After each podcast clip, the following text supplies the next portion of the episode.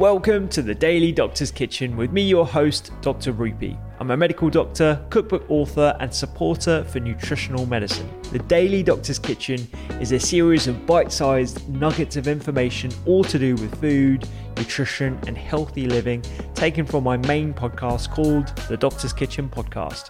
And if you want to learn how to eat well every day, check out my recipes, books, and free newsletter at thedoctorskitchen.com.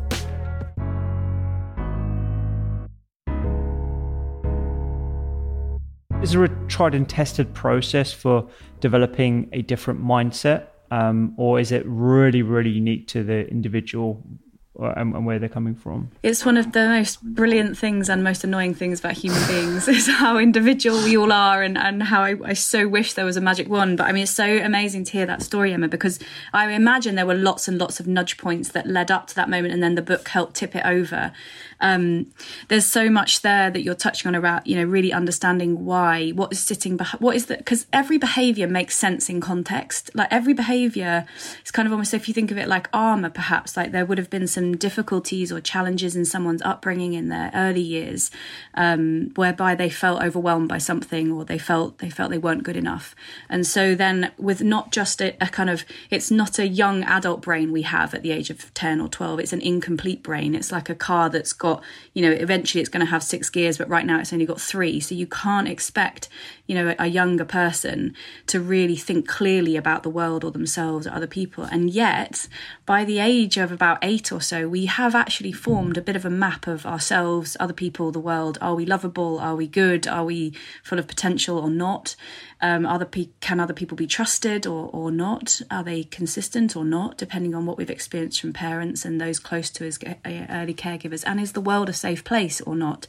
So we're forming these conclusions that then form a map of the world for us and how we inter- interact with it but we're doing it with an incomplete brain. We're doing it with a really emotionally driven brain that is quite egocentric. So it takes everything very personally. So simple simple things like dad is away working a lot for example. The young incomplete brain may conclude from that that i'm not that i'm not that special because dad's away a lot so therefore i'm not really that special.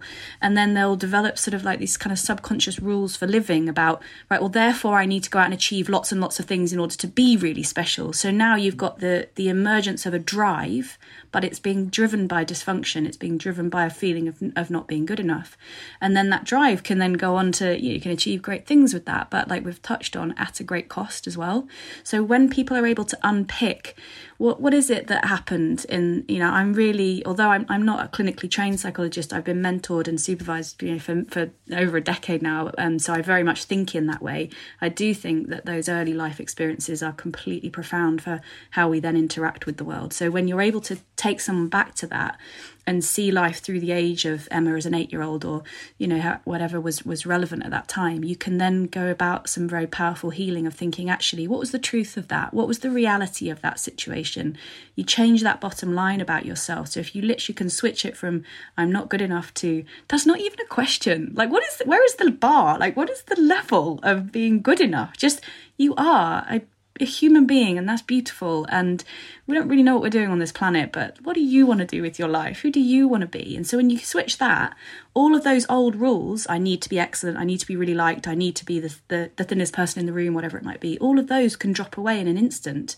So that kind of a kind of approach um, can can create massive change in a short space of time